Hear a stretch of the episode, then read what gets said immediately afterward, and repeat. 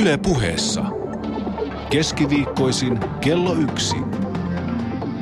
Perttu Häkkinen.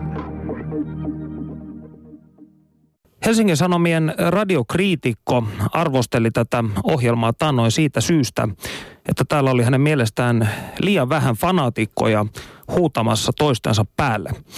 Olin kritiikistä hivenen äimistynyt, mutta kenties olenkin kuivikko ja kävelevä anakronismi. Ajan henkeä nimittäin korostaa juuri tunnetta järjen sijaan.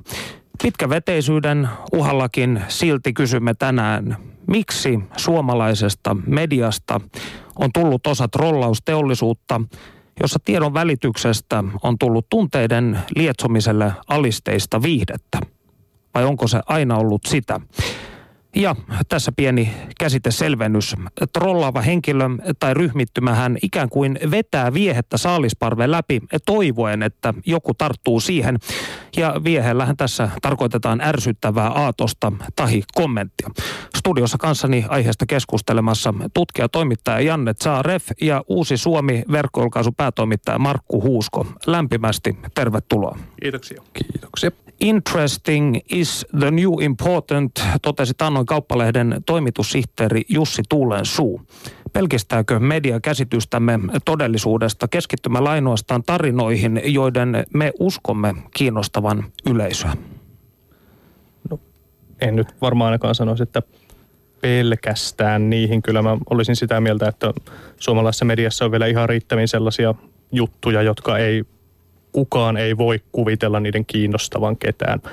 Mutta tuota, yleisesti ottaen tämän tuota, mm, kommentin voi varmaan ymmärtää monellakin tapaa. Esimerkiksi ei välttämättä siten, että tavoiteltaisiin pelkkää kiinnostavuutta tärkeyden sijaan, vaan että aikaisemmin kenties oli jotenkin niin, että kun asia vaan oli tärkeä, niin ihmisten oli velvollis, ihmiset oli velvollisia tutustumaan siihen. Ihmiset oli velvollisia katsomaan ne Yle Uutiset, kuulemaan mikä siellä oli tärkeää, kun taas sitten nykyään ehkä ajatellaan enemmän sitenpäin, että niin toimittajien velvollisuus on kertoa ne asiat siten, että ne kiinnostaa ihmisiä, eikä olettaa vaan, että ihmiset ilman muuta hakeutuu ne niiden äärelle. Tällä tavalla, niin kuin sanotaan, voimaannuttavasti mä haluaisin ainakin ymmärtää tämän kommentin. Eli siis toisin sanoen toimittaja ei ole enää tällainen kappalainen, jonka sana on tultava kuulemaan, jos haluaa ikään kuin ymmärtää tästä ympäröivästä ö, pirun myllystä mitään. Näinkin varmaan, ja, tota, ja kyllä tietysti suomalainen media on hirmuisen laaja käsite noin niin jo heti lähtökohtaisesti, että, että, että tota, onhan, onhan meillä, meillä on verkkomedia, meillä on loistava aikakauslehdistö, meillä, meillä on edelleen elinvoimainen printtilehdistö ja on yleisradio ja et cetera, että et kyllähän niin kuin media aika helposti niin kuin – nähdään, nähdään myös ehkä sen niin kuin, se mielikuva tulee nopeasti, että nyt se on vaan jotakin niin kuin pätkien tekemistä jonnekin verkkoon ja sitten, sitten tuota, tuijotellaan vaikka ampparit-palvelua ja ihmetellään, että tätäkö tämä nyt tänä päivänä on. Mm.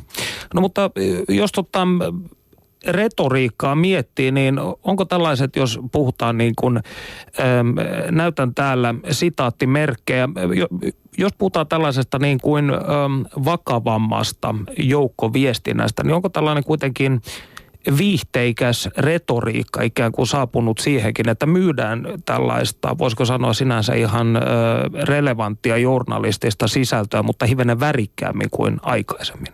Oliko tämä se, mihin viittasit? No, joo, mun mielestäni siihen suuntaan jossain määrin ollaan menossa ja se ei ole missään tapauksessa huono asia.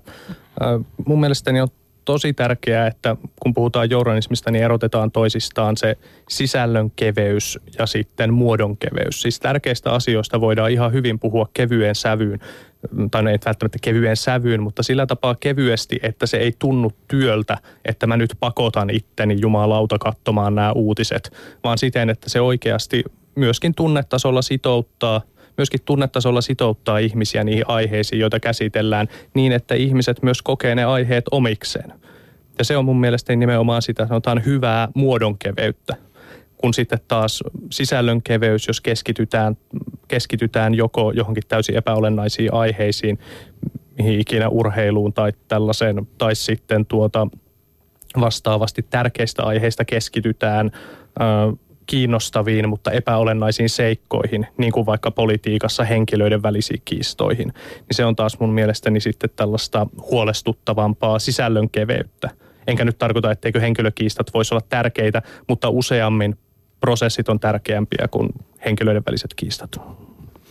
Mitä Markku, ajatteletko samoin? Joo, samantyyppisiä ajatuksia kyllä. Että kyllähän niin kuin ennen vanhaan esimerkiksi jossakin taloustoimittamisessa pyrittiin kuvaamaan asioita valtavasti miljardien kautta ja mitä enemmän oli nollia jutu, jutussa ja, ja tuota, niin kuin uutisessa, niin, niin sitä kiinnostavammaksi toimittajat kuvittelivat sen niin kuin ihmisten silmissä muotoutuvan. Tänä päivänä mennään niin hyvinkin pitkälti, mennään hyvin lähelle ihmistä, saataan kertoa niin kuin merkittävistäkin asioista, mutta niin kuin yksittäisten satojen eurojen kautta jotka, jotka ihan selkeästi on sit niitä asioita, jotka tuota, ihmisten kukkarassa tuntuu.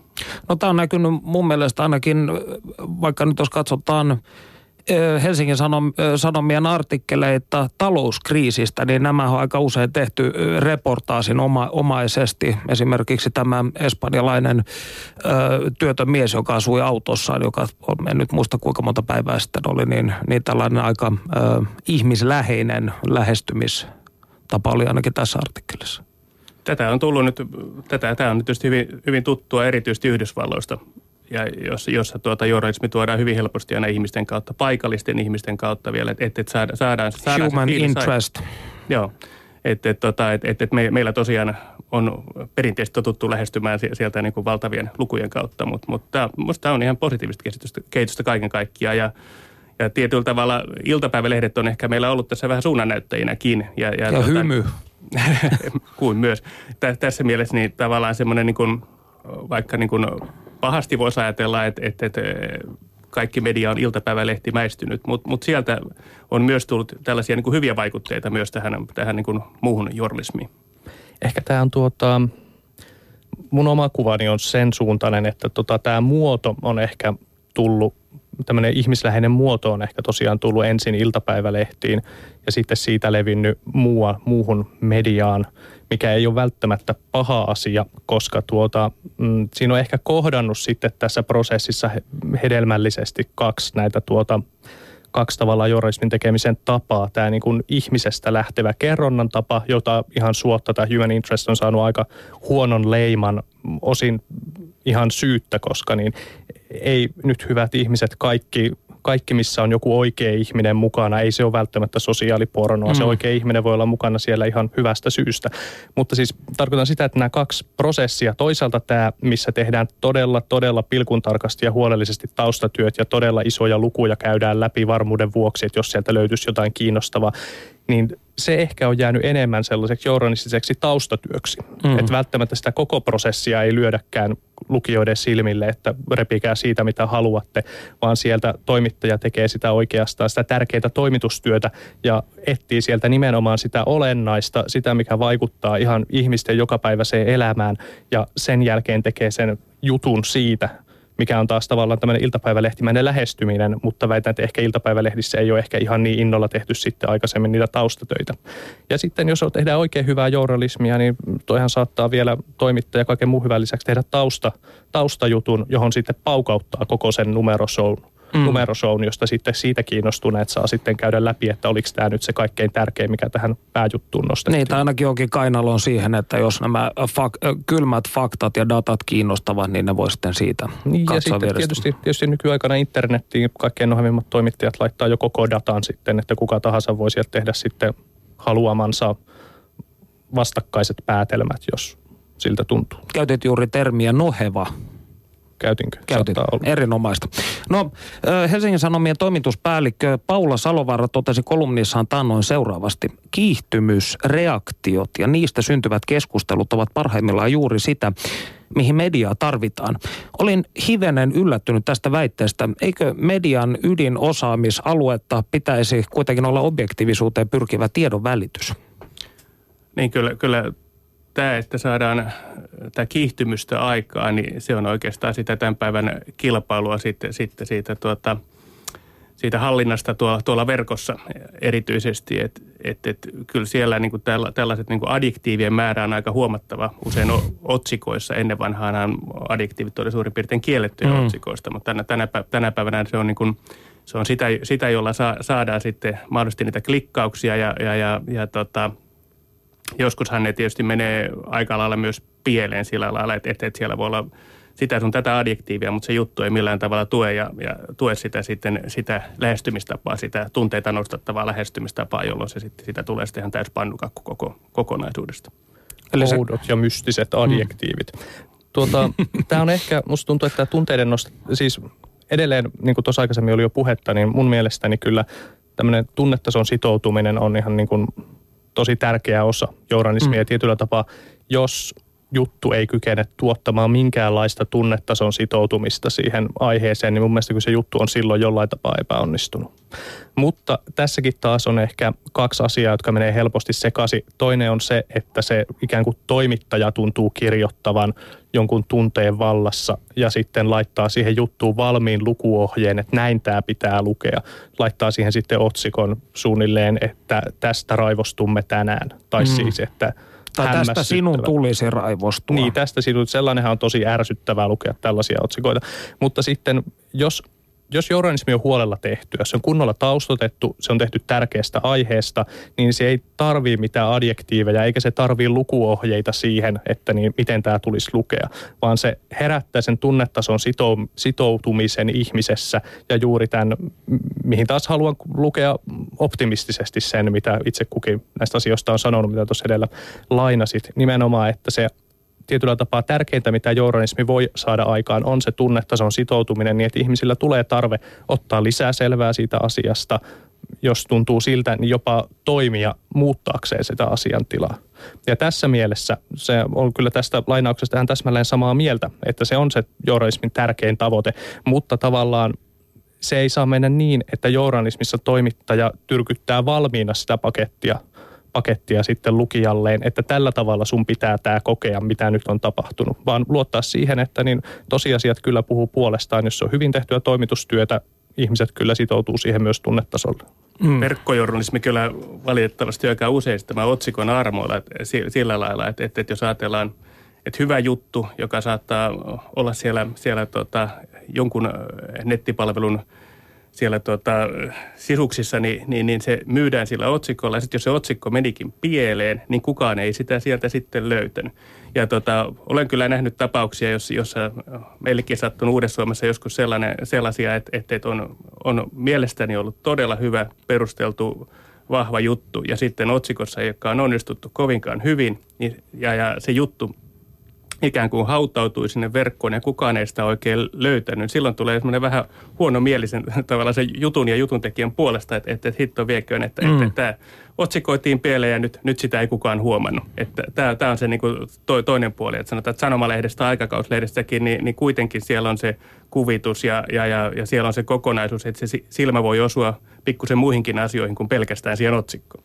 No, to, mm. toisaalta tässä otsikossa – sanoisin, että siinä on aika paljon opettelemista ehkä vielä suomalaisessa nettijournalismissa siinä, että tuota, milla, minkälainen on sellainen otsikko, joka on kiinnostava, mutta joka ei ole samalla sitten sanotaanko nyt sensaatiohakuinen. Siis että jos ne adjektiivit oikeasti rajoittuu siihen, että se kaikki on joku, joko outoa, mystistä tai rajua, mm. niin tai Kyllä, kohu jotain. Kohu jotain, niin ette kai te oikeasti siellä lehtitaloissa kuvittele, että ihmiset ei ole jo oppinut ymmärtämään, että niin ei ne sanat tarkoita yhtään mitään. Että kyllä sen niin kuin jostain muualta täytyy löytyä sen oikean tavan otsikoida kiinnostavasti. Toi, toi, toi pitää ihan paikkaansa ja kyllä se, niin kuin, mä olen ihan samaa mieltä tuossa, että kyllä se, niin kuin se koukuttavuus, se, silloin kun on hyvä juttu, niin se on helppo, helppo myös, tai se, se on niin kuin paljon mahdollisempaa koukuttaa se ihminen myös fiksulla otsikolla silloin. No jos puhutaan niin kuin huikeista otsikoinneista, niin haluaisin viitata ylioppilaslehden artikkeli, jossa kaksi nuorta naistoimittajaa väitti paskoneensa housuun bussissa matkalla Turkuun. Jutusta tuli huippusuosittu, mutta muun muassa julkisen sanan neuvoston puheenjohtaja Risto Uimonen piti artikkelia ala-arvoisena journalismina ja lähestulkoon kaiken loppuna. Mielestäni tämä oli varsin onnistunut parodia, jossa oli sellaiseksi tarkoitettu. Tekijät eivät ikinä ö, paljastaneet motiiveitaan tämän tiimoilta, joka lisäsi luonnollisestikin tätä kiinnostavuutta. Mitä mieltä te olette tämän ö, kaltaisista tempauksista? Nauroin lukiessani jutun enkä paheksuisi sitä. Jos se oli parodiaksi tarkoitettu, niin tota, parodiahan aktualisoitui sitten välittömästi sen jutun jälkeen, koska kun ylioppilaslehti teki tämän yhden jutun aiheenaan housuun paskominen, niin esimerkiksi Iltasanomat teki muistaakseni kahdeksan jatkojuttua mm-hmm. sille. Ja niiden joukossa...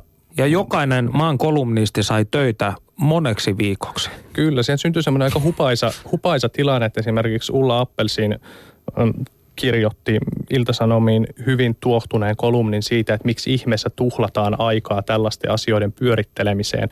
Kun ja tosiaan samaan, itse aikaa siihen. Niin, ja kun samaan aikaan hänen lehtensä oli julkaissut tosiaan muistaakseni kahdeksan juttua tästä samasta aiheesta. Oli soiteltu bussiyhtiöt, oli soiteltu yli, ylioppilaskunnan puheenjohtajat, oli soiteltu kaikki mahdolliset tahot, jotka nyt joku voisi sanoa, että kyllä kuulkaa siellä Iltasanomissa teidän suuttumuksenne on ihan täysin oikeutettua. Eihän sellaista tahoa nyt oikeastaan sitten löytynyt, mutta tuli nyt kuitenkin yritettyä. Erinomaista. Luulenpa, että tekijät ovat aika tyytyväisiä tähän näihin reaktioihin.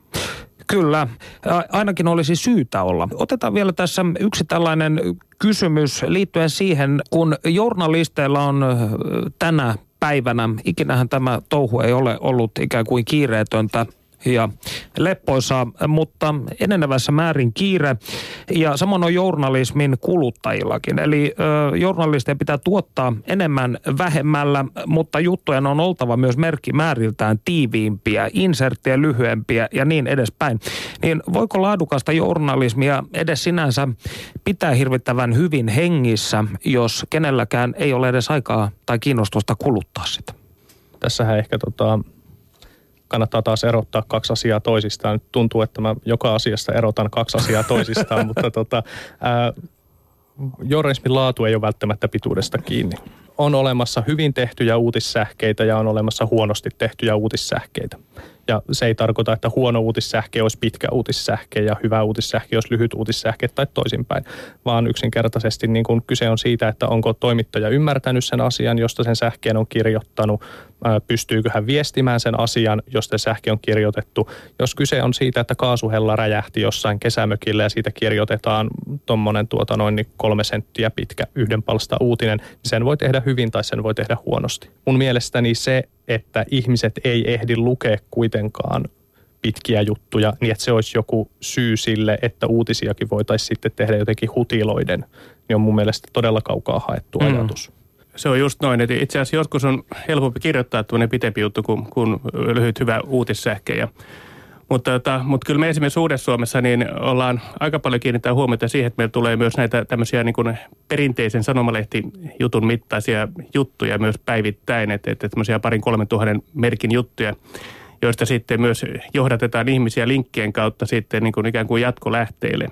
Ja sitä kautta niin, niin, niin tavallaan se journalismi on myös muuttanut muotoaan, että, että sulla voi olla aika lyhytkin sähke, mutta jos siinä on hyvät ikään kuin jatkojohdatukset, niin sieltähän ihminen pääsee vaikka kuinka sy- syvälle niin, mm. tämän niin kuin aihepiirin juurille.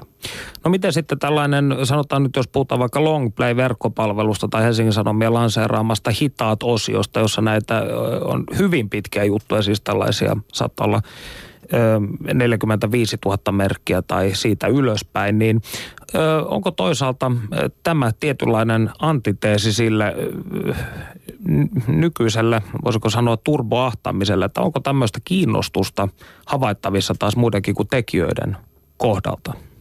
Varmaan se on eräänlainen antiteesi kyllä, mutta se, että onko sitten niin kuin markkinaa olemassa toisaalta meidän varsin pienellä kielialueellamme, niin se on toinen asia. Että, että kyllä niin kuin – Ymmärrän hyvin, että englanninkielisellä, englanninkielisissä maissa tai englanniksi kirjoitetut laajasti maailmaa koskettavat jutut, ne löytävät kyllä lukijansa ja löytävät niinkin paljon lukijoita, että, että se tulee sitten niin kustannuksetkin mm. katettua, mutta mutta kyllä se varmasti aika hankalaa, hankalaa tällaisen ainakin verkkopalvelun liikkeelle lähtö on. Mutta toisaalta täytyy muistaa, että meillä edelleen on, on ihan voimassa tai hyvin voiva aikakauslehdistö, jossa on hyviä pitkiä juttuja. Me, meillä on talouselämä, meillä on kuvalehti, meillä on, meillä on muita lehtiä. Että et kyllä, niin kun, kyllä niin on, että et niitä perusteellisiakin juttuja tehdään. Lisäksi mm. täytyy muistaa sekin vielä, että esimerkiksi tuota Elinalappalaisen kokonainen kirja tuotantoeläinten oloista Suomessa, joka kuitenkin oli hyvin tällaista tavallaan journalistista näkökulmasta tehty teos, ei niinkään perinteinen mm. tietokirja, niin myöskin varsin hyvin löysi yleisönsä. Että kyllä mä uskallan väittää, että hyvin tehdylle, hyvin tehdylle journalistiselle työlle on yleisöä se on vaan sitten kysymys siitä, että niin se ihan oikeasti on niin hyvin tehty, että ihmiset on valmiit uhraamaan sille aikaansa. Että mikä tahansa sen takia vaan, että se on julkaistu sanomalehdessä ja on pitkä, ei löydä lukijakuntaa. Mutta se, että jos joku tehdään oikeasti hyvin, se herättää kiinnostusta, se herättää keskustelua. Itselläni on aika vahva usko siihen, että suomalaiset, kuten perinteisesti sanotaan, niin on lukijakansaa ja kyllä tota, niin ei se vapaa-aika niin vähin ole käynyt. Voimaannuttavia sanoja. Palataan hetkeksi historiaan ja pohdiskellaan, millaista oli retoriikka tiedotusvälineissä ennen. Tästä kertoo meille tutkija Pentti Raittila, joka vetää Tampereen yliopistossa tutkimushanketta, joka selvittää aggressiivisen kirjoittelun määrää ja sen vaikutuksia mediassa. Panu Hietaneva haastattelee. Yle puheessa. Keskiviikkoisin kello yksi. Perttu Häkkinen. Tampereen yliopistossa tutkitaan parhaillaan, kuinka aggressiivinen keskustelukulttuuri vaikuttaa journalismiin. Minkälaisiin tuloksiin olette päätyneet? Ennen kuin me aloitettiin tätä tutkimusta, tuli esille monissa puheenvuoroissa, miten tietyt asiantuntijat eivät halua enää tulla julkisuuteen puhumaan omasta erityisalastaan, koska ovat joutuneet, saaneet niin aggressiivista palautetta tai, tai heidän keskustelujensa, keskustelujensa pohjalta on käyty niin vihamielistä tai aggressiivista keskustelua. Ja tämä ihan sama ilmiö on koskenut jollain lailla joitakin toimittajia. Eli toimittajat ovat kokeneet, että he ei mielellään kirjoita, kirjoita joistakin aiheista, koska ovat saaneet niin paljon lunta tupaan siitä sitten. Toinen suunta, mistä tätä tarkastellaan, tarkastellaan on sitten, että kun keskustelukulttuuri on ollut tällaista aggressiivista, se on herättänyt arvostelua ja yhtäältä on ollut tämmöisiä ihan laittomia uhkauksia muita, jotka pitää siivota verkkokeskustelusta, mutta sitten on kysymys myös tiedotusvälineiden verkkosivujen brändistä ja maineesta ja, ja sen takia näitä on ruvettu moderoimaan. Eli on haluttu huono, huonoimmat, tai miten se nyt sanoisi, vihamielisimmät ilmaukset poistaa, poistaa verkkokeskusteluista. Ja tähän on sananvapauden kannalta myös ongelma, että joudutaan rajoittamaan ihmisten ilmaisuvapautta. Voisi ajatella, että eihän siinä mitään, jos niin kuin laittomat uhkailut poistetaan, sen on ihan hyvä ja luonnollinen asia, mutta kun sinne samalla tulee rekisteröitymisvaatimuksia ja vaatimuksia esiintyy keskustelussa aina omalla nimellä, niin kyllähän nämä sitten rajoittaa ihmisten osallistumista keskusteluun ja sitä kautta rajoittaa sananvapautta. Millaisia teemoja toimittajat ja asiantuntijat välttelevät? Korostan sitä, että esimerkiksi meidän haastattelevamme toimittajat ovat korostaneet, että ei tämä heihin vaikuta, mutta he ovat kuulleet, että se jää se Eli puhuvat siitä, että joku toinen ehkä jättää mielellään kirjoittamatta tämmöisistä aiheista. Ja tuota, ne teemat, jotka ainakin on aiheuttanut tämmöistä, kysymyksiä, on liittynyt maahanmuuttoon. Sitten en osaa ihan varmaksi sanoa, missä määrin nämä ravinto- ja lääketieteen asiat, ne on vaikuttanut erityisesti asiantuntijoihin, mutta missä määrin ne on sitten toimittajiin vaikuttanut. Mutta joka tapauksessa on, on tiettyjä teemoja, missä toimittajan, toimittajan ei tarvitse millään lailla muuttaa linjaansa eikä muuta. Jättää vain jonkun kiusallisen ja epämiellyttävän asian kirjoittamatta ja ajatella, että hoitako muut tuon tai jätettäköön hoitamatta. Ja sehän ei näy varsinaisesti palstoilla millään lailla. Se juttu jää vain kirjoittamatta sitten. Olette myös tutkineet sitä, kuinka vihamieliset ilmaisut siirtyvät verkkokeskusteluista journalismiin. Kuinka se näkyy käytännössä? Kun jostakin asiasta, sanotaan, että meillä on esimerkkitapauksena meidän tutkimuksessa tämä viime kevään eutanasia-keskustelu. Ja siinä tuli esiin, että kun siellä blogeissa, verkkokirjoittelussa muutamat tunnetut poliitikot esimerkiksi käytti hyvin värikkäitä ja leimaavia puheenvuoroja, ne napattiin hyvin herkästi paperilehtien ja, ja päämedian uutisotsikoihin ja uutisteksteihin, koska ne on tämmöistä elävää kielenkäyttöä. Jos Timo Soini sanoi sano jotakin hyvin leimaavaa eutanasian kannattajista, niin hänen lauseensa napattiin valtamedian keskusteluihin. Ja, ja se oli muutenkin esimerkki, mä nyt niitä konkreettisesti kaikkea muista. Ja sitten joissakin muissakin tapauksissa on näin, että tuota se tietyt sanat liikkuu vuoron perään valtamedian ja, ja tuon sosiaalisen median välillä ja, ja, ja välillä niillä nimenomaan elävöitetään tuosta normaalia uutistekstiä sitten. Millaisia vaikutuksia tällä on journalismiin? Ei tämä nyt mikään merkittävä, merkittävästi journalismia muuttava tapaus, asia ole, mutta se on, se on esimerkki siitä, miten journalismi tasapainoilee tässä näin, että se koittaa olla asiallinen, koittaa erota tästä aggressiivisesta verkkokeskustelusta siitä maailmasta, koittaa olla tasoitella turhia vihamielisiä mielipiteitä, mutta toisaalta kun sieltä tulee tietyllä tavalla herkullisia ilmauksia ja värikästä kielenkäyttöä, niin tulee kiusaus käyttää niitä, koska tässähän kilpaillaan lukijoista ja rahasta tämän päivän journalismissa ja totta kai ne tietyllä lailla lisää kiinnostusta. Jos, jos joku puolueen johtaja nimittää toisia poliitikkoja kuoleman kauppiaaksi tai vastaavaa, niin kyllähän ne tuota, on eläviä ilmauksia. Kiitos Panu Hietaneva.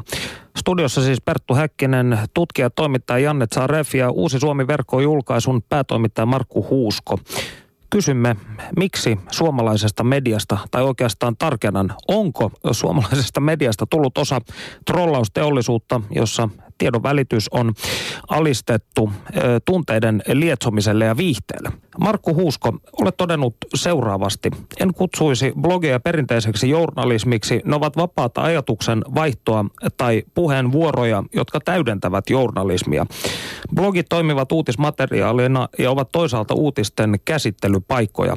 Ja juuri Uudessa Suomessahan varsin suosittuja ovat nämä lukija- ja asiantuntijavoimin tuotetut bloggaukset. Ovatko nämä sivuston suosituinta antia? Ei kyllä, ne ovat niin kuin meille, meille se, se tuota toinen tukijalka, koska meidän niin ajattelu lähtee siitä, että, että tässä on että ei ole sellaista ylhäältä katsovaa journalismia, jossa, tuota, jossa toimittajat sanelevat asioita ja, ja kansa olkoon kuulolla ja, ja, ja, ja tuota, siitä puhtaasti niin kuin, niin kuin toimittajien ajatuksia omaksukoot kyllä niin kuin mun mielestä niin kuin se, että, että kansalaiset tuottaa hyvin paljon myös sitten niin kuin vastavuoroisesti niin kuin sellaista materiaalia meille, josta kansalaiset ja poliitikot ja tutkijat ja, ja erilaiset tahot, niin paljon sellaista materiaalia, jotka muuttuu meillä taas toisinpäin uutiseksi. Että, että se, se on niin kuin, se on se, sellainen, sellainen niin kuin vastavuoroinen kokonaisuus, joka, joka meillä, meillä tuolla on. Ja, ja tota, kyllä meillä tuolla blogeissa pelkästään siellä niin on viikoittain semmoinen 100 000 eri kävijää ja, ja koko palvelussa 300 000, että et se, on, se on oleellinen osa meitä. Miten sitten tästä blogeista pitää kysyä, niin itse kolumneja vuosikaudet rustanneena en ole ikinä täysin päässyt selvyyteen blogikirjoituksen, kolumnin tai pakinan erosta nykypäivänä. Ennen muinoinhan esimerkiksi kolumni oli ikään kuin enemmän asiapitoinen, voisiko sanoa, ja pakina taas tällainen puolihumoristinen, mutta nykyisin koko pakina-termiä ei enää käsittääkseni edes käytetä. Blogeja tietysti niin paljon, paljon kun on, on tuota kirjoittajia erilaisia tyylejä – mutta kyllä mä niin lähtisin blogin kohdalla ylipäätään erottaisin jo kolumnista siinä, että, että, että blogikirjoitus saattaa olla varsinkin lyhyt. Ja, mm. ja se saattaa olla kommentoiva johonkin päivän, päivän tuota, liikkuvan uutiseen siinä ja, ja, ja siitä sitten lähtee se oikeastaan se alkaa vasta siitä avauksesta ja sen jälkeen se itse keskustelun osallistuminen ja, ja sen keskustelun eteenpäin vieminen ja, ja, ja, tuota, ja, ja muiden kommenttien huomioon ottaminen, niin, niin se, se on oikeastaan, että, että blogikirjoitus on itse asiassa paljon enemmän kuin se pelkkä avaus, että saattaa olla se avaus plus jokunen sata kommenttia. Mm. No mitä sitten, kun aina sivuston päällä kuitenkin lukee se uusi Suomi, joka ikään kuin luo se vaikutelma ainakin ensi kertaa kävijälle, että tässä kirjoittaa jonkinnäköisessä yhteydessä mediaan, siis kyseisen mediaan, koska ennen hän ikään kuin aina kolumnistit tai pakinoitsijat ovat toimineet jonkin sanomalehden palkkalaisina. Niin mitä tämä sitten, tuleeko paljon kyselyitä esimerkiksi siitä, että oliko tämä kirjoitus nyt vaikka journalistin eettisten ohjeiden mukainen tai kuinka te voitte julkaista tällaista tai vastaavia? ehkä aikaisemmin, aikaisemmin tuli näitä tällaisia kyselyitä enemmän. Että kyllä meillä on aika selvästi siellä, kyllä me, siellä meidän sivustolla, että kuka tahansa voi perustaa blogin ja, ja, ja tota, näin edespäin. Ja, ja, ja myös säännöt siellä olemassa. Et, et, et, tota, mutta joo, kyllä, kyllä, kyllä joskus tätäkin kysytään, mutta, mutta se on tietysti päivän selvää ja meillä säännössäkin se sanotaan, että, että kukin blogikirjoittaja on vastuussa omista sanoistaan ja ja, ja tota, me, ollaan, me, ollaan se, me ollaan se yhteisön ylläpitäjä siinä, joka, joka tarjoaa ne puitteet, tarjoaa, tarjoaa ne säännöt, tarjoaa, tarjoaa sen moderoinnin ja, ja sitä kautta sitten pidetään se niin keskustelu, keskustelu sitten niin kuin asianmukaisena. Se, että, että olen huomannut joissakin yhteisöissä sitten, että jos, jos se, jos se, niin kuin se ikään kuin ylläpito, siinä kohtaa kun se ylläpito loppuu, tai, tai se vähenee, niin kyllä se niin kuin keskustelukin menee kyllä aika, aika hullunkuriseksi sitten ja, ja, ja tämmöisessä kohtaa sitten jollakin on, on selvästi niin kuin myös, myös, meillä on ihan tämmöisiä keskusteluyhteisöjä jopa sitten niin kuin vähän nukahtanut niin kuin siihen, että kyllä se, ne pitää olla ne säännöt ja se pitää olla se valvonta niin paljon kuin se joskus jotakin niin kuin vähän ihmetyttää, että hetkinen, että miksi mun kirjoitusta kohdeltiin tällä tavalla – et, et, et, et, Mutta kyllähän me ne perustelut sitten haetaan aina sieltä, me, sieltä meidän säännöistä. Eli kaos väijyy joka kulman takana. Suurin piirtein. No, maakuntalehtien linjapapereita väitöskirjassaan tutkinut Keijo Lehto arvioi, että 70-luvulta 80-luvun loppuun uutisjournalismin ydintavoite oli objektiivisuus. Mitä mieltä olette tällaisesta nykyisestä kantauttavasta tai aktiiviseen muutokseen pyrkivästä journalismista, kuten vaikkapa Helsingin Sanomien läskikapina kampanjasta tai Iltalehden sairaanhoitajan palkkatueksi tekemästä suuri lupauskampanjasta? Elämmekö taas aikaa, jossa journalismi toivotaan ottavan kantaa ja ö, luovan toivoa ja herättelevän ihmisiä muutokseen? Itsestäni jotenkin tuntuu, että niin, no mä en ole tätä tutkinut, niin tutkinut millään tapaa, että tota, voihan olla, että mulla on vääristynyt kuva 70-luvun journalismista, mutta kyllä mun käsitykseni aika pitkälle on se, että niin ei se nyt niin kovin objektiivista ollut oli aika selkeitä käsityksiä siitä, minkälaiset pitää olla idän suhteiden. Totta kai. Oli aika selkeitä käsityksiä siitä, minkälaista Suomen talouspolitiikan pitää olla. Se objektiivisuus tarkoitti mun mielestäni silloin sitä, että niin venettä ei keikutettu. Mm. Että tavallaan äh, status quo mukainen subjektiivisuus oli objektiivisuus. Mm. Eli suomettuminen sai olla rauhassa ja sitten, niin, mitä sanoo Markku? Joo, kyllä se tota, puhuit 70-luvusta tuossa, mutta kyllähän se tuli aika pitkälle siis tämmöinen tietynlainen suomettuminen, että jos mietitään vaikka 90-luvun alkua, jolloin tässä maassa pari kertaakin tuo markka devalvoitiin, niin täällähän oli semmoinen hyvin tiukka kuri tavallaan, jota, jota kaikki toimittajat kaikissa taloissa oikeastaan noudattivat, ja että devalvaatiosta ei saanut puhua niin kuin sillä sen sanan oikealla nimellä ja näin edespäin. Että kyllä niin kuin se tuli 90-luvulle tuolla tavalla – no kyllä äh, tiet, tietyllä tavalla sitten ehkä media hieman oli, oli myös ohjailemassa siinä EU-päätöksentekovaiheessa ja näin edespäin, niin kuin, niin kuin hyvin tiedetään. Että kyllä, niin kuin, kyllähän se on tullut tämmöinen monenlainen kantaottavuus median taholta ja toimittajien taholta, niin kyllä se mun mielestä se on ollut tässä niin kuin pitkin matkaa, pitkin aikaa koko ajan mukana. Et ehkä tässä nyt on, yleensähän käy niin, että niin näkökulma alkaa näyttää näkökulmalta vasta sitten, kun niitä on vähintään kaksi. Mm. Jos on yksi näkökulma, niin se ei ole mikään näkökulma, mm. vaan se oletetaan vaan luonnon tilaksi, että tällainen maailma nyt vaan on. Mutta tota, ehkä 90-luvun jälkeen on alkanut tulla näkyviä enemmän sitten sitä, että mediassakin on entistä enemmän tällaisia tavalla ristiriitaisia näkökulmia, jopa sellaisia ihan perustavimman laatuisiin valtiohoitoon liittyviin kysymyksiin. Ja sen myötä alkaa näyttää siltä, että lehdistössä ja tietysti mediassa yleisemminkin, että täällä olisi sitten jotenkin, nyt, nyt ei enää oltaisi objektiivisia nimenomaan sen vuoksi, että näkökulmia on nyt enemmän kuin yksi tarjolla. Niin eli toisin sanoen ollaan eletty tällaisessa ajatuksessa, jossa tämä default-objektiivisuus on, on ikään kuin tämä ainoa vallitseva objektiivisuuden muoto niin sanotusti.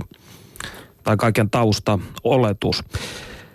No, Janne Tsarev, sinä olet väitöskirjassasi journalistinen komiikka, teoreettisia ja käytännöllisiä avauksia kartoittanut sitä, mitkä komiikalle ominaiset kerronnan rakenteet voisivat hyödyttää journalismia sen omien ihanteiden tavoittelussa. Anna esimerkki.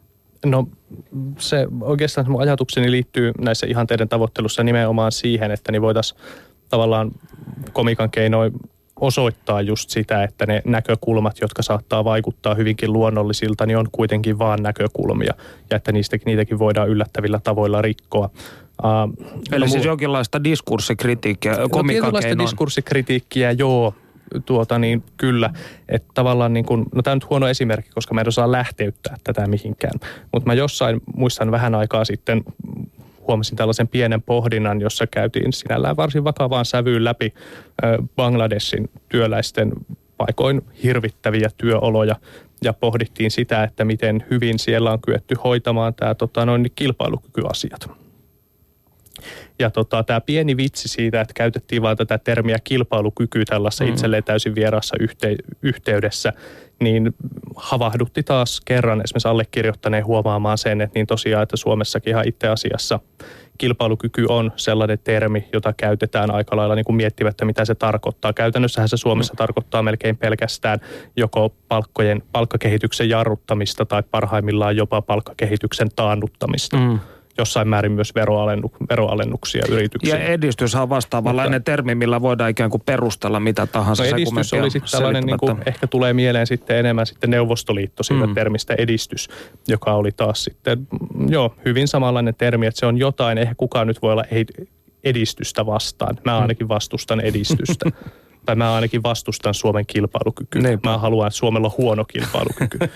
että tavallaan niin kuin retoriikka on tullut niin vahvaksi, että eihän siinä vaiheessa, kun media tavallaan hyväksyy sellaisen termin kuin kilpailukyky, jolla on tietty sange epämääräinen sisältö, mutta kuitenkin sisältö, niin se keskustelusta tulee käytännössä mahdotonta, koska ei kukaan voi tulla sanomaan, että ei kun meidän pitää vähentää Suomen kilpailukykyä. Mm niin just tällaisiin tilanteisiin sitä liian vahvoja termejä voidaan sitten ravistella sillä siirtämällä niitä esimerkiksi toisenlaisiin yhte- yhteyksiin. Yleensäkin ei pelkästään... Eli se murretaan se lukko, millä se termi on ikään kuin lukittu no, johonkin sisältöön. Nimenomaan näin, että avataan se, että, että niin huomautetaan siitä, että jokainen kuitenkin termi on kuitenkin sopimuksen varainen ja useat niistä on vielä aika nuoria se, että mikä sisältö tähän oikeastaan kuuluu. Eikä pelkästään termeille tai fraaseille, vaan niin kuin esimerkiksi kyllä vastaavaa voidaan tehdä vaikka puolueen kokonaiselle imagolle. Se voidaan ottaa samalla tapaa komikalla haltuun ja osoittaa tai, se sen. Tai, tai termi huippuosaaja.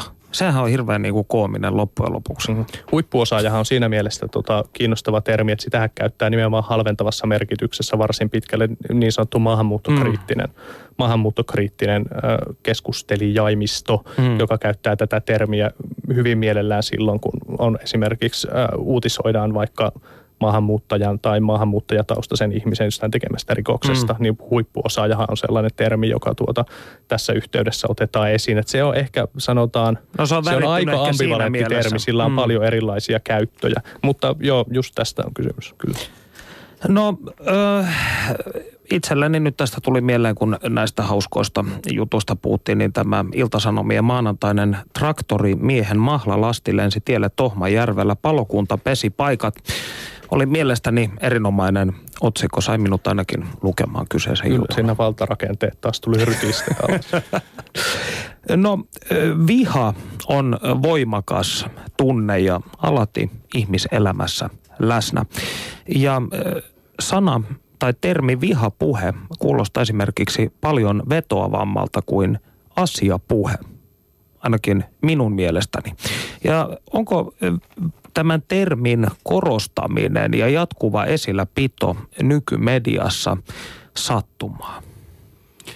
Musta tuntuu, että vihapuheesta puhuminen itse asiassa on kärsinyt pikkusen inflaation kyllä, kyllä etenkin kun ottaa huomioon sen, että, että, että mun mielestä sitä vihapuhetta, niin, niin sitä, sitä esiintyy eniten tuossa niin kuin, ehkä vuosi 2011 oli jollain tavalla tietty, tietynlainen kulminaatiopiste ja se oli vaalivuosi ja, ja silloin, silloin jotenkin niin kuin kansakunnan tunteet kävi niin kuin poikkeuksellisen kuumana ja ja, ja se, sen jälkeen sitten, kun katsoo tätä niin kuin kehitystä ainakin, mitä nyt vaikka niin kuin meidän Uuden palvelun kautta sitä asiaa katsoo, niin, niin, niin, niin, niin keskustelukulttuuri on rauhoittunut on, on niin kuin ne, ne tietyt ylilyönnit, joita si, silloin tuota, nähtiin tuossa jokunen vuosi takaperin, niin niitä, niitä ei onneksi niin kuin nähdä sillä lailla ollenkaan enää. Ja, ja tietyllä tavalla niin kuin tämä vihapuhekeskustelu mun mielestä tulee jotenkin vähän niin kuin pari vuotta myöhässä.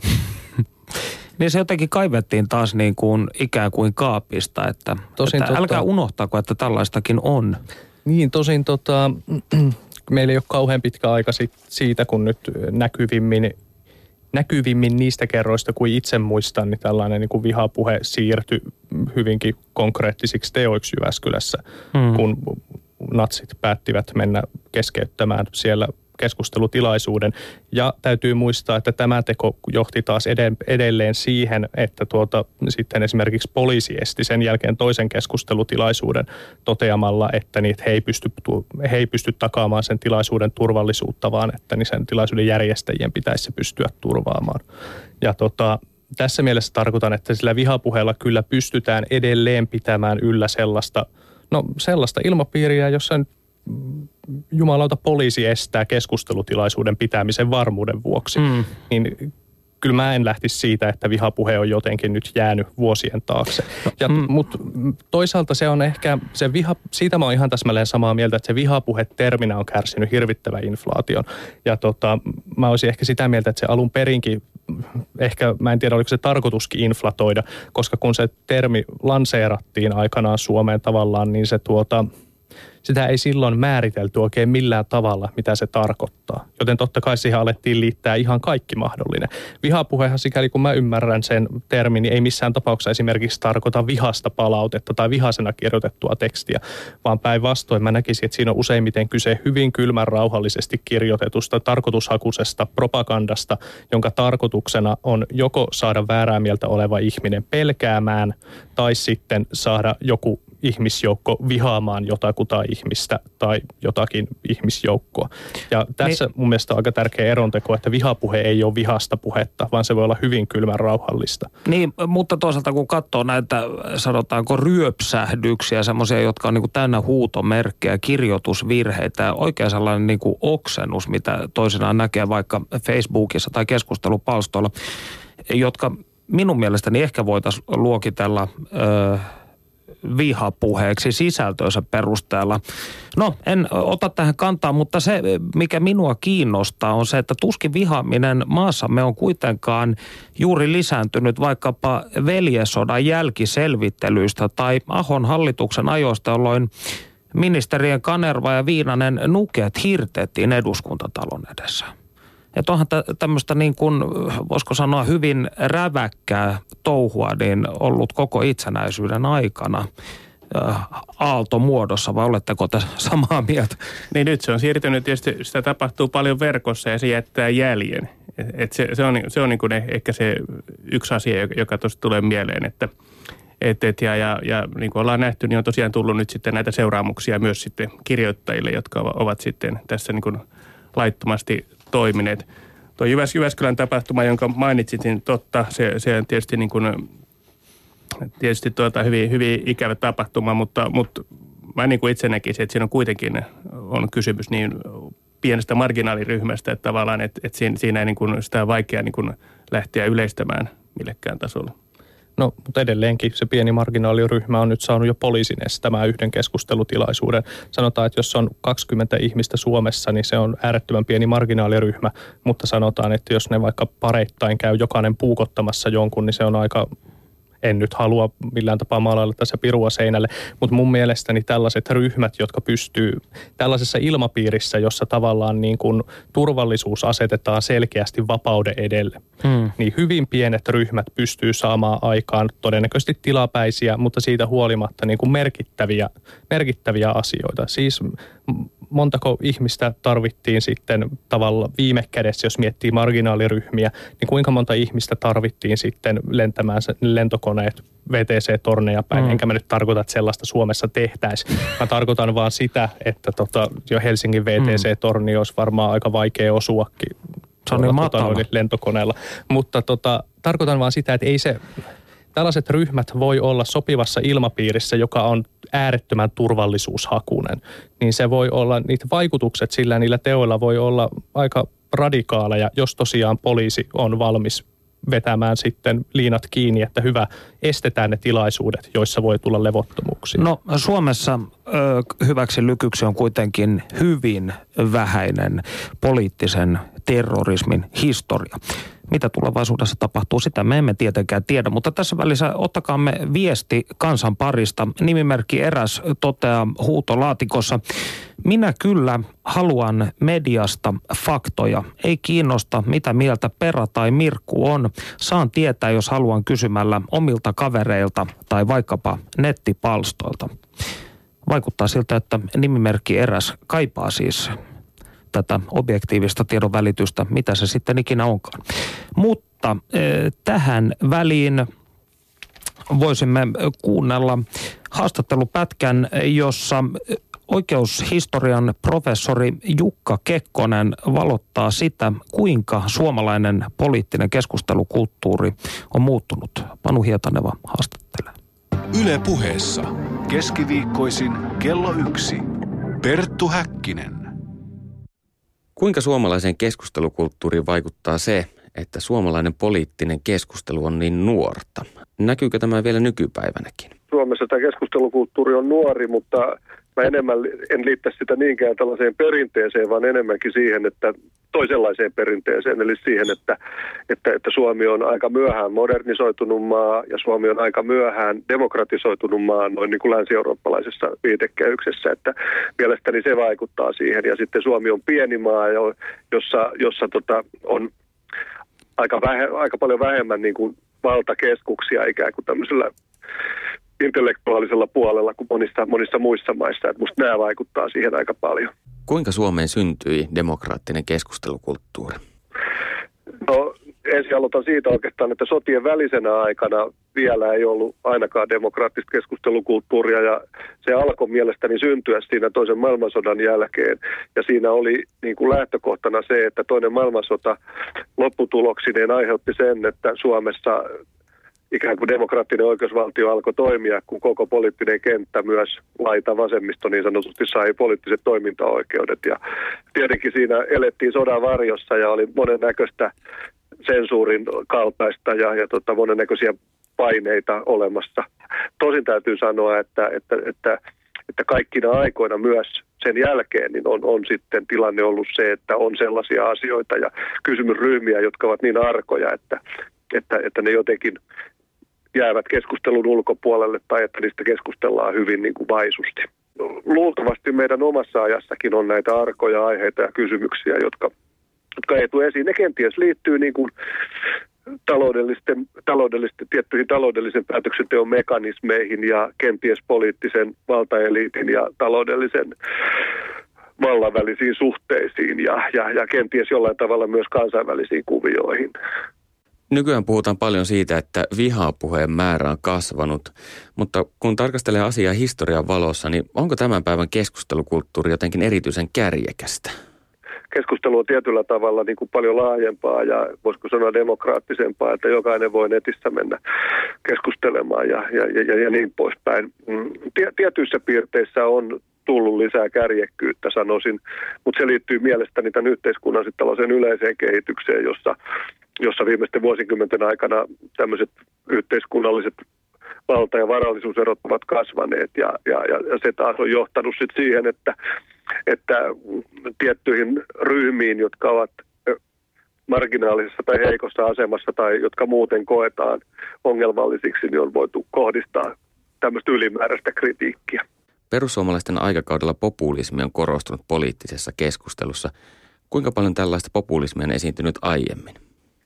No kyllä varmaan on aiemminkin, aiemminkin tota, esiintynyt, esiintynyt sekä 60-70-luvulla luvulla vennamolaisuuden ja SMPn aikana, mutta ei ainoastaan heidän toimestaan. Kyllä sit, jos mennään niin kuin pidemmälle historiaa ja katsotaan vaikka 20-30-luvun poliittista keskustelua Suomessa, niin, niin kyllähän siellä on niin kuin valtavan kärjekkäitä ja, ja kovia kannanottoja, erityisesti äärioikeisto esittänyt ja sitten IK, Isämallinen kansanliike ja, ja, ja, ja niin poispäin. Että kyllä sellaista on esiintynyt, mutta minusta niin mielenkiintoista ja tärkeää on tietysti nähdä, että nämä, tosiaan nämä muodot ja näiden kärjekkäimpien kannanottojen niin kuin esittäjätahot niin kuin muuttuu kyllä niin kuin aikakaudesta toiseen. Se on selvää todella, että, että tämä keskustelukulttuuri on saanut tiettyjä uusia sävyjä ja, ja perussuomalaisten, eh, voisiko sanoa kannattajakunnan tietyn aktiivisen osan, osan niin kuin panos ja rooli tässä muutoksessa on ollut aika olennainen juuri silloin, jos puhutaan näistä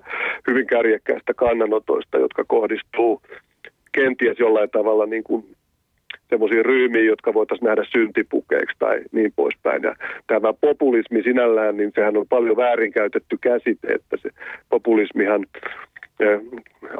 aito populismihan voi tarkoittaa niin kuin kansantuntojen ja mielipiteiden esiin tuomista, mutta sitten se populismi, mitä, mistä me puhumme, niin yleensä tarkoittaa sitä, että jollain tavalla syyllistytään epäanalyyttiseen keskusteluun, eli kärjistetään asioita sillä tavalla, että vedetään syy- ja seurausyhteykset väärin ja vedetään mutkia suoraksi ja niin poispäin. Ja tässä mielessä niin kuin meidän aikanamme on hyvin paljon uutta tullut, tullut esille. Kiitos Panu Hietaneva. Studiossa siis Perttu Häkkinen, tutkija ja toimittaja Janne Tsaref ja Uusi Suomi verkkojulkaisun päätoimittaja Markku Huusko.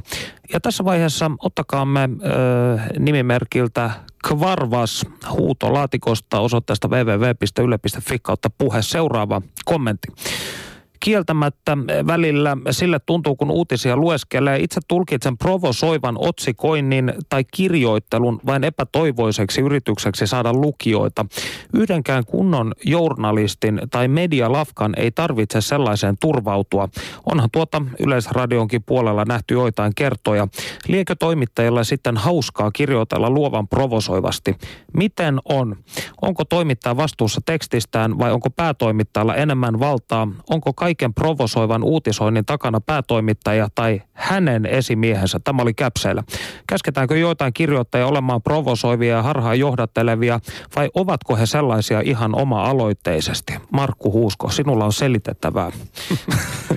Ai joo, provoso, provosointia tietysti voi, voi käyttää sitä sanaa, mutta kyllä mä niin enemmän puhuisin siitä, että, että lähdet, etsitään kiinnostavia otsikoita ja ja, ja tuota, kyllähän tietysti niin kuin kustakin julkaisusta niin päätoimittaja viime kädessä on vastuussa, mutta eihän hän ole niitä otsikoita siellä, siellä itse kaikkia laatimassa. Ne on yleensä, yleensä uutispäällikkö on siinä asialla, asialla ja tuota, osallisena, mutta, mutta niin kuin sanottua, niin otsikoita pyritään esimerkiksi meillä tekemään kiinnostavasti, mutta, mutta sitä jutusta täytyy löytyä se, mitä, mitä siinä otsikossa luvataan. Et, et, et silloin, jos näin ei tapahdu, niin silloin ollaan menty metsään.